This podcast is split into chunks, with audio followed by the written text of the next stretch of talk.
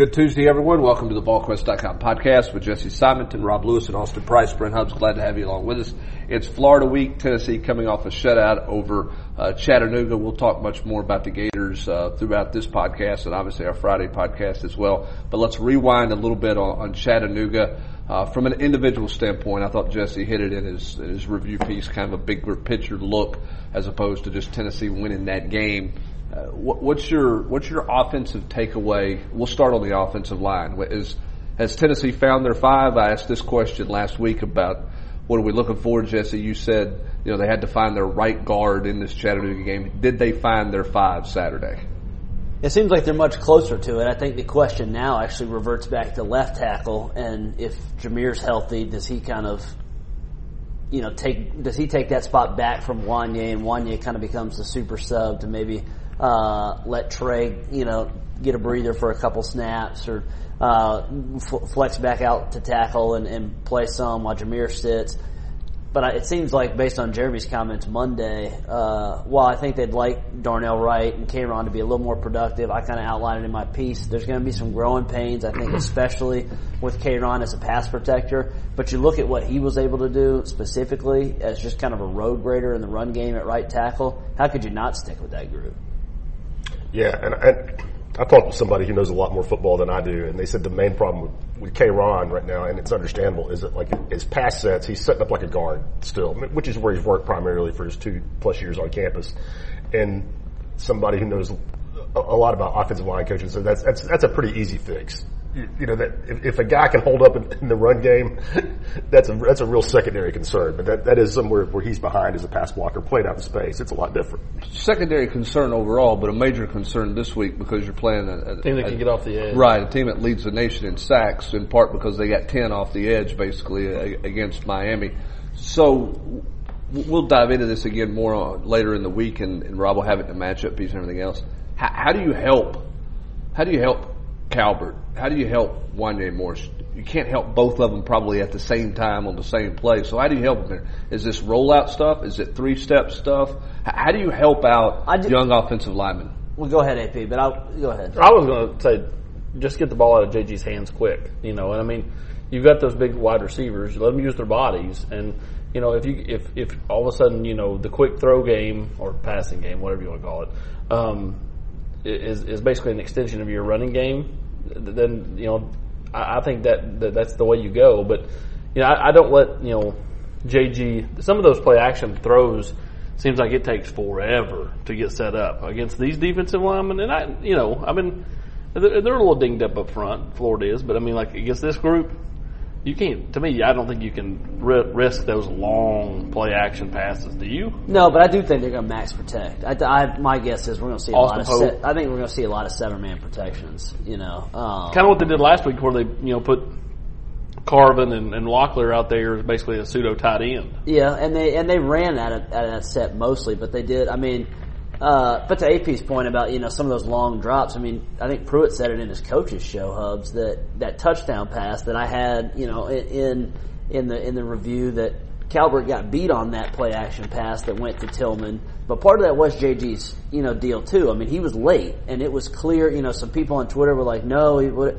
I mean, Pruitt confirmed it that he took you know five steps or whatever when it should have been three, or you know, and so uh, it, he, he does have to get the ball out of his hands quickly. I, I expect Tennessee to attack Marco Wilson. I know we're going to, you know, we'll del- dive deeper into into that as the week goes on. But the, Kentucky had a lot of success going after him with Henderson, who's one of the best cornerbacks in the SEC, out. We don't know his status as of you know Tuesday. And you got the safety out for the first half. Yeah, right. and I, I was going to say this goes the.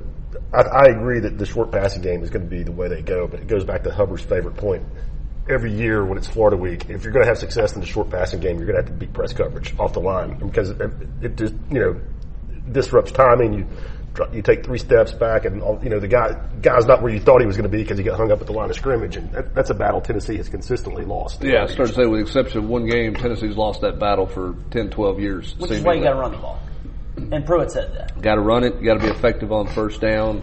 Um, you know, and, and that type of thing. Can they run it though? Is the question. Can you run it based on what you saw on, on the last two weeks? Tennessee got wide against BYU. I, I didn't think. I, I, mean, they had early success running the football, Then they went through this period of, of time where they didn't run the football particularly well with their starters to close out the first half. Then in the second half, you got a lot of backups going on. It's hard to judge a lot of different things that way.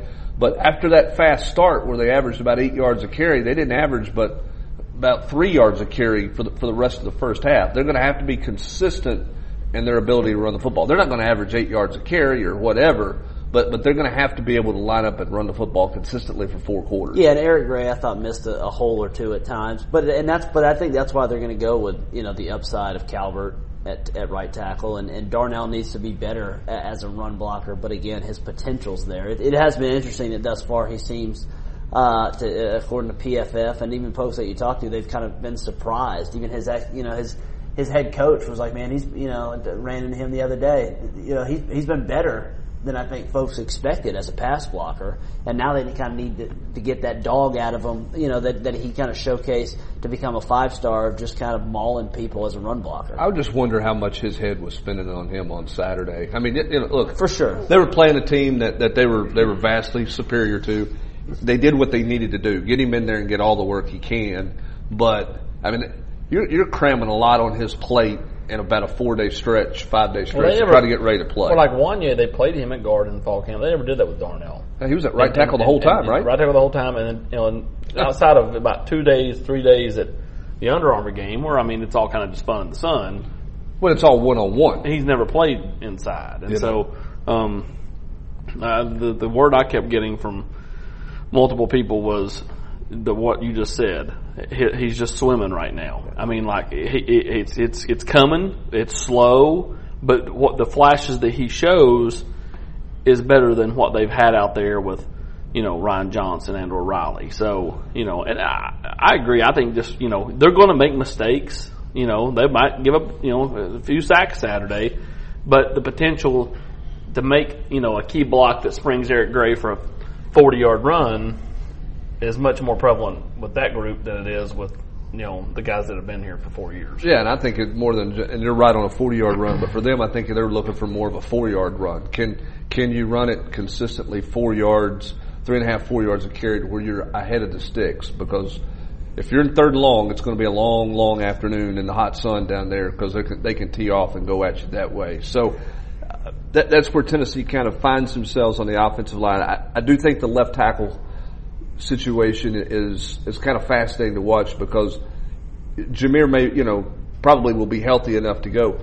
He doesn't have a ton of experience at left tackle either. Right. And, and so it's not like you're getting back a veteran who's done a lot of pass setting out there against speed rushers and that type of thing because he doesn't have a ton of experience playing the left tackle position at this level. So this is what we talked about back in the summer. Are they really going to go into their first SEC game and play essentially two inexperienced tackles. They are plus an inexperienced guard and trying to find their best fight. And their left guard, by the way, doesn't practice three days a week.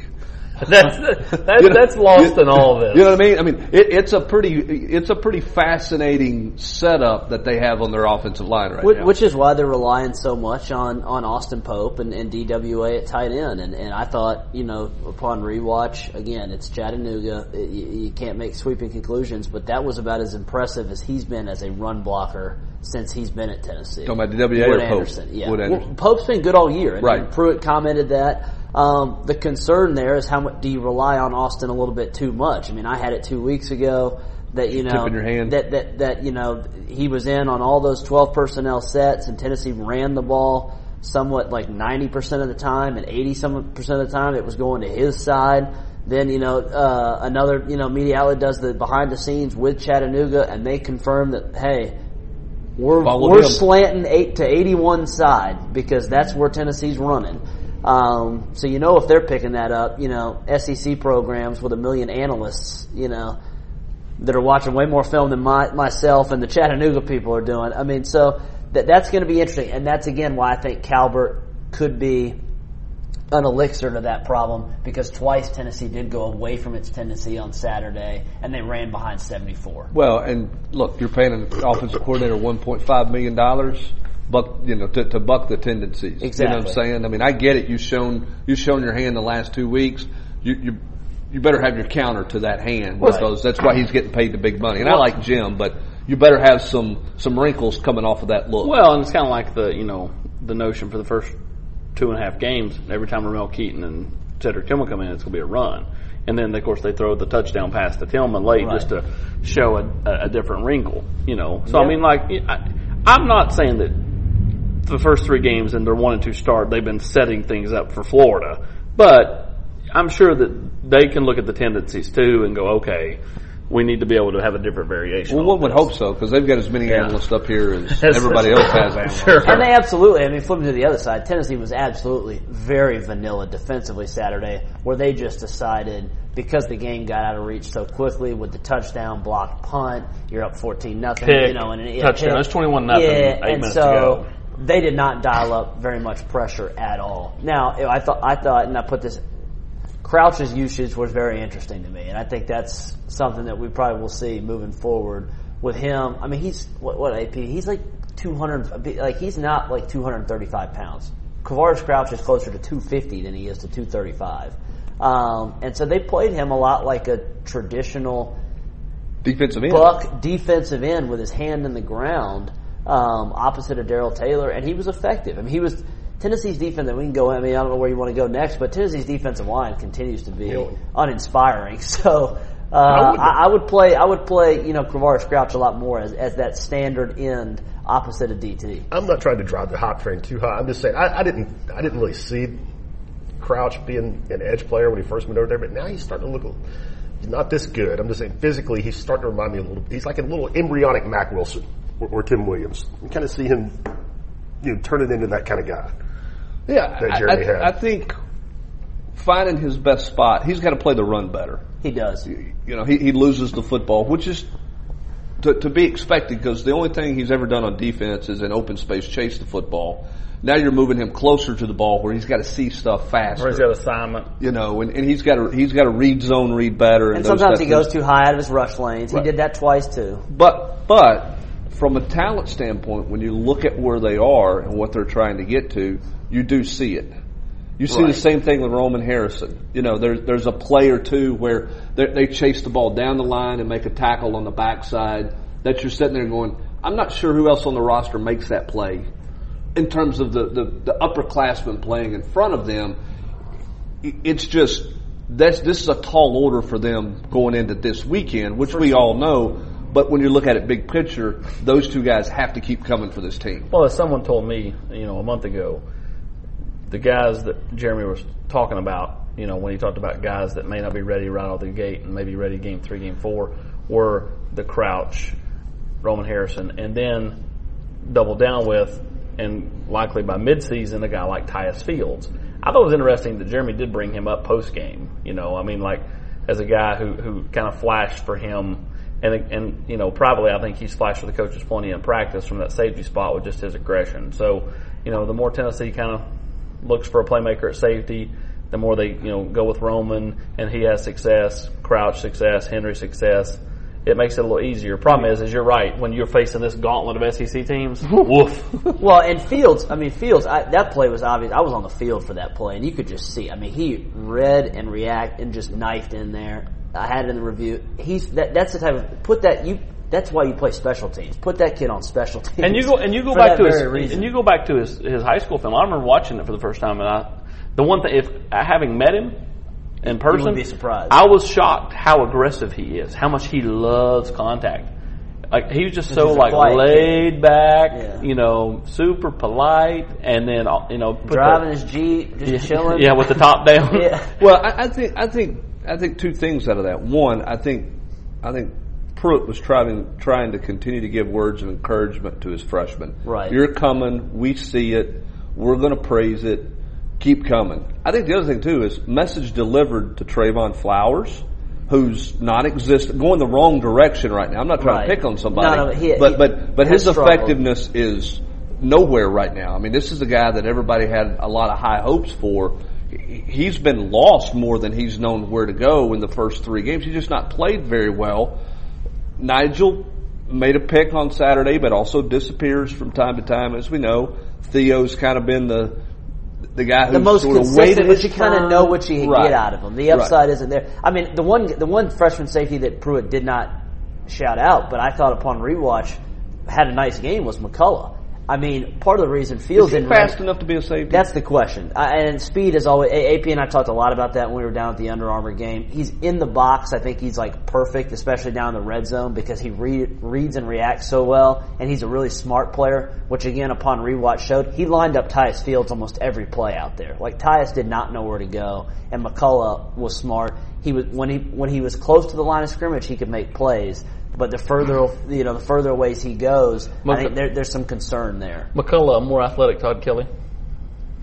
Is that is that kind of a, a good comparison? yeah, maybe. Maybe, You know, yeah. I mean, I mean, you know, very for- smart, football where to be, player. the particularly, ball. particularly Todd after the, the, you know, you go back to Todd in the game that Tennessee beat Florida up here. Big interception. In the Two. in- yeah, two interceptions. Yeah. He was he was fantastic in the run. It's the best game he played in his Tennessee career because I think it was as healthy as he's been. They just it never continued because the knee problem that he had. But that's not a bad comparison because I think I think Jay McCollough has a does have a high football IQ, which is important. I, I thought it was interesting. Um, take another shot, people. I just used the word interesting again uh, in your drinking game. But um, noteworthy, I guess, Jeremy Pruitt telling you in his post-game press conference, way we haven't had a lot of alignment issues. The story in the Athletic that you were talking about earlier that David Ubben wrote, Chattanooga noted that they had more alignment issues in week two than they had in week one based on their watching of the film. Daniel Bituli is important for this defense. That was plain as the, the most obvious thing, Rob, for me to see on Saturday. When he's smacking defensive linemen in the leg, telling them to get lined get over, over. he's turning to the safeties, giving them the check. It was obvious how important he is to this team mentally as well as physical play. I don't think there's any question, and I don't. I mean, I'm. This is not a negative against Will Ignont. I'm just. If you think that he has the same grasp of the defense and the ability to help his teammates get where they need to be pre-snap, pre-snap as Daniel Bituli does, then I mean, you're. It was Ignont that was beating the hell out of his teammates, by the way, on, the, oh. on the video. Oh, was it really? Wasn't Yeah. Bituli? I thought that was It Bituli. was, it was Ignont. But Ignont immediately got benched for punching a guy. So. Well, he should have. But but I saw Bituli no, but clearly communicate. Oh no, there's a, there's a, there's a people up. meme. It's it's turned into a meme out there. Yeah, I mean, No. he, he was clearly lining, helping people get lined No up and, and communicating with the. And I don't. specifically with the, safeties. with the young safeties. And, Yeah. I, and I also don't think there's any question he's a huge benefit for Henry T. I mean, not that. I mean, And that's very important. I mean, I, I think he takes a little pressure off of Henry sure. and just lets him go play. Yeah. exactly. Don't you? I mean, look, you know, just watch and, for and this, I watch get for what, that. I get what Pruitt was trying to say post press conference or in his press conference. They haven't had a lot, probably haven't had a lot of troubles getting the signals from the sideline, okay, and understanding what the play call is. But we all know in this, in, in Jeremy's simplistic defense that's very complex, you have to make a bunch of adjustments, you know, based off sight formations and everything else.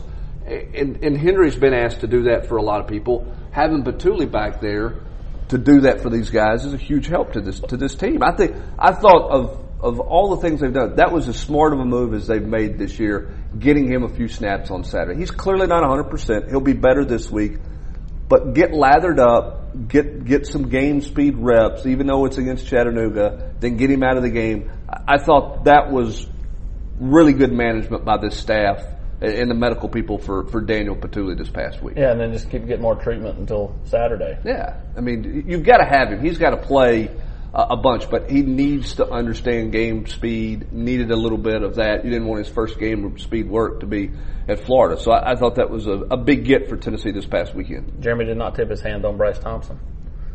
I think he did tip his hand to not to not just say no. I think he, I, I mean, think you'll see him on the sidelines in Gainesville. Yeah, I mean, will he play? Oh, I think if he's traveling, he's playing. I'm with Here's you. the here's the question, and here's what I don't know. This is this is on the grassy knoll deal.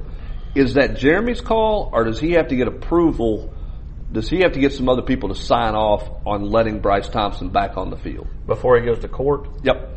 I mean, maybe, but I mean, I guess my kind of logic is if you're deemed not a risk and you're allowed to go to class for weeks now, if you're allowed to go back to practice, Well, then my thing is, why not play him some last week against Chattanooga for the same reason you played Bituli? Because he hasn't played either.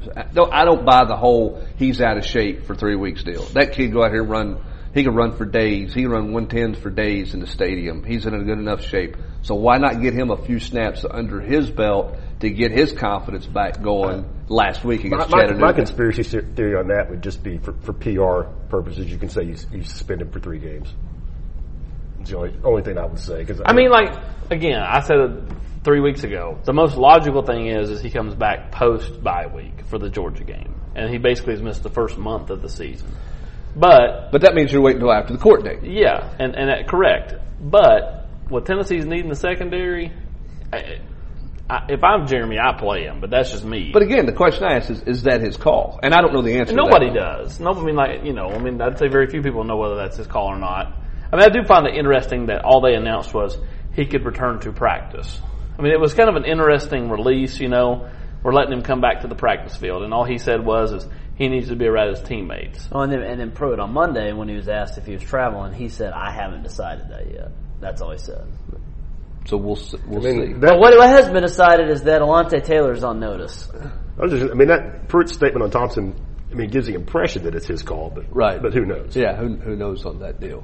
Uh, you're exactly right. What what what is what is very clear from a statement standpoint in an unwritten word is that Alontae Taylor is in the doghouse, As this and this and not just because of the one play at the end of the No, BYU this is game. a, and this and, and I remember you know AP and I both took some flack during fall camp when separate people had told us, "Hey, number four Warren Burrell is is working his way into the starting lineup Or Bryce over number two. yeah. And it was going to be Burrell and, and, and, and Bryce, and, and a lot of there was you know Tennessee fans kind of threw up their their hands like what's going on, and it's you know I think this has been kind of a, a, a multi week deal now for Alontae, and you saw it come to fruition on Saturday where he worked he was playing mop up duty with a lot of the backups and third stringers. Where, where Kenneth George played about all 40 snaps with the first, you know, the ones and some with the twos. All right, you said it earlier. You know, you don't you don't put a ton of stock and, and go over the top with some things in this game. But what do you make? It, what did you make of Kenneth George's play? I thought he was solid. I mean, just what you know, I, I, he, he he was around the football. Other guys, you know, Chattanooga dropped a lot of a lot of balls Saturday, but only by my count, they only dropped one on, on targets that were thrown his way.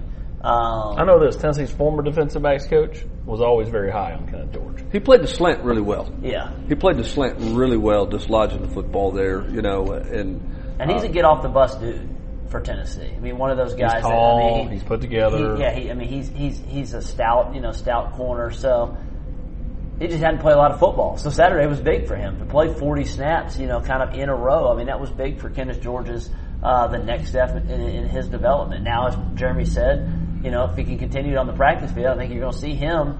Obviously, with the caveat we don't know right now on Tuesday morning what's going to happen with Bryce Thompson, but I think you know my, my guess would be is that 41 and not two is going to start again on Saturday. well, unless unless Thompson's available, then you Right. probably go Burrell and Thompson, and, and Kenneth George would be your third corner. Right. Would be would kind of be the the way that that would go there. But regardless of that, it appears Kenneth George is ahead of Aval- of Alontae Taylor right now in, in terms of the, the depth chart and what that looks like.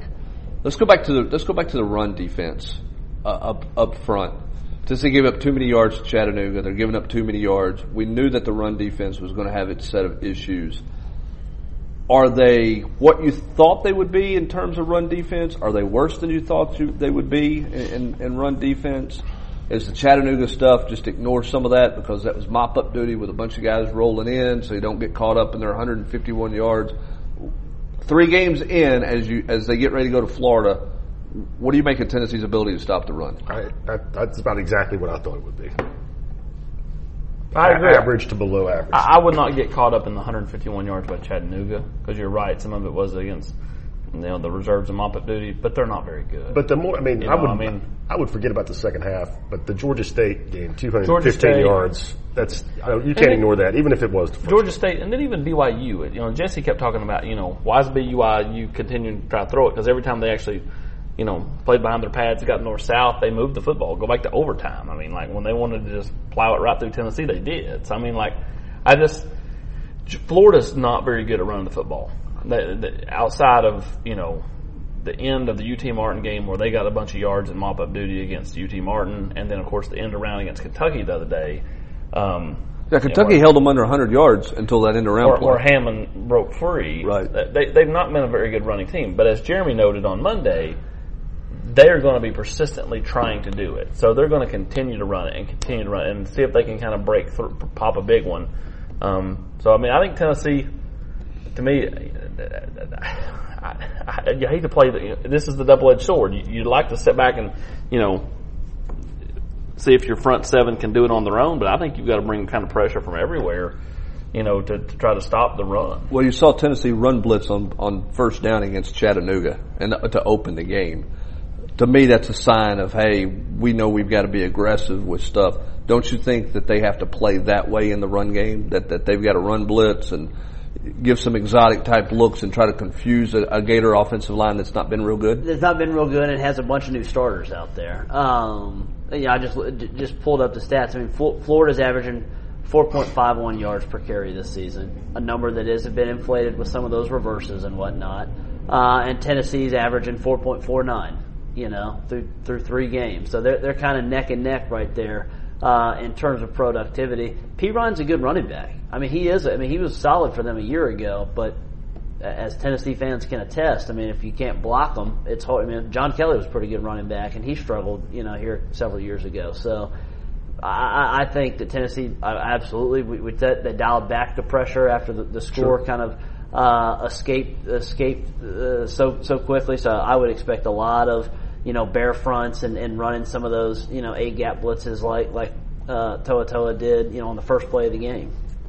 Yeah, I think you have to. I think you have to be super aggressive because you can't let Florida get ahead in the sticks and, and being third and short with Trask. We'll talk much more about specific matchups and things like that uh, in our Friday podcast uh, as we get you ready for Tennessee and Florida. Of course, we'll have things in the matchup piece, uh, more Florida talk all week long as Tennessee uh, continues their preparations for the Florida Gators. Not a whole lot going on in football recruiting right now. Uh, Tennessee's on the road. I guess the staff, with that a noon game, I don't know if they'll be out much Friday night, Austin. I mean, it's Monday, or excuse me, Tuesday. Some of those decisions still being made, but hard to hard to see Tennessee being I, out. I would being say, out I would say, Friday night. I would say Tennessee will have two or three assistants out Friday night. I mean, like, and it's not going to be like some wholesale staff thing, but I would say two to three make their way out Friday night. Um, of course, you know, kind of the big news on the weekend, you know, two guys that took official visits elsewhere. Jay Hardy was at Georgia Tech.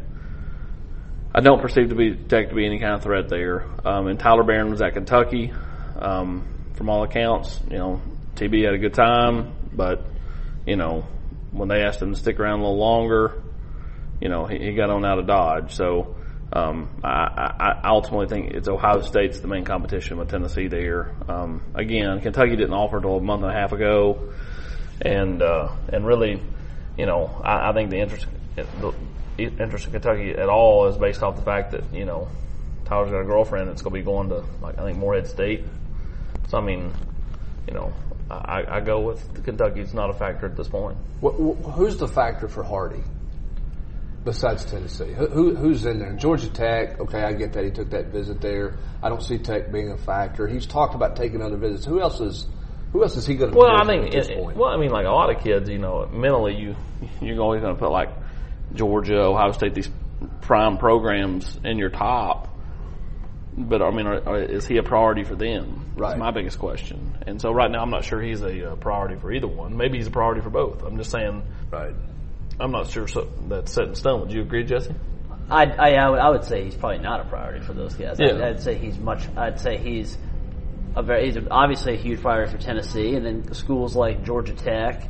Uh, and I mean, a, a, school like Oklahoma would love to maybe host him. He's not going that far. No. You know, I mean, like it, you know, okay. Tyler took that trip and and was that, miserable. Yeah, that said you got to change planes three times, and yeah. I'm not doing but again, again, But again, though, Tyler, and this is why I say don't get caught in everything you read or see. Tyler, you know, was working the, the Lee Smith, Harrison Smith football camp this summer. New TV cameras were going to be there. Oh, and he shows up in Oklahoma gear. Well, I know for a fact, based off my conversation with him, that the whole Oklahoma trip was a disaster from a travel standpoint. And, and they're not even a factor. So, I mean, like, based off of that, you know, just because a kid wears a shirt or sure. retweets something, you know, doesn't. But what does it mean? It means something, right? Uh, obviously, with, with the, an away game, you know, nothing going on much, but Tennessee's still gearing up for that Georgia weekend. Looks like they're going to host quite a few there, Jesse. Yeah, and what I was going to say is it, an upset in Gainesville, I think, would certainly boost the, the potential recruiting uh, visitor list for the Georgia for game. the Georgia game. Not saying that it would necessarily impact any sort of decisions for any of these guys we talked about or any of these five, but I think it would probably help the visitor list versus if, if you take an L and have the bye week and then, you know, uh, we'll see what time that game is. Does anybody even care about football recruiting for the Georgia game? It's all about Rob and the basketball Well, that- recruiting. that's where I was going to Bring go me next. Jaden Springer. That's where I was going to go next, Rob. It is, that that is the weekend for Tennessee basketball. Yeah, I mean it's. I mean they'll have PJ Hall be in later later on. They'll have you know a couple of high profile juniors in. Where are they at with him, for, by the way? For official visits. I think they're in the top three. I think Florida and Tennessee. You know, his sister plays volleyball at Florida. Mm. I think Virginia Tech is a dark horse since uh, Mike Young got that job. Um, you know, longtime coach at Wofford. PJ's dad played at Wofford when Young was was a young assistant back then, so he's known the family the whole time. But Virginia Tech. I mean, I think winning is really important to PJ and you know, Tennessee and Florida are set up to be very competitive, you know, top 15, top 10 top teams for the next couple of years. And Virginia Tech is, not in that place and, you know, playing in the ACC. I, I have a hard time seeing that one. So they're, they're in the middle of it. But Jaden Springer, What do you make of the Memphis stuff with Springer? I, I, but Memphis homers just trying to convince themselves they got a chance. I mean, you, you know a little bit about this recruitment. I mean, we've we felt good about Tennessee's chances for a long time. I mean, I think Memphis. I, I talked with some national people who have spoken with people around the Memphis program who. I mean, they were surprised Springer even took the trip. They don't think they have a chance. I mean, I've been saying for a long time, I think Tennessee's in good shape. I mean, Tennessee called Cam Hayes, who just reclassified. Before he reclassified, he was a number 17 player in the 2021 class. They, he was supposed to come in for a visit this weekend. They called him the weekend before and told him not to come. I mean, come on. They told the number 17 player in his class, who was since reclassified, not to not to come to Knoxville. We, I mean, Tells you that, tells you it that- tells me a lot about Te- where they are with Jaden Yeah, Springer. it tells you a lot about what they feel. So we'll we'll keep close tabs on that. That's the biggest thing going on in, in basketball recruiting right now, and plenty going on on the football front as it's Tennessee and Florida, and we'll get you um, as much coverage of that and get you ready for that throughout the week uh, as we do each and every week. But that's going to do it for the Tuesday edition of the VolQuest.com podcast. For Austin Price, Jesse Simonton, and Rob Lewis, I'm Brent Hubbs. Thanks for joining us. Have a great day, everybody.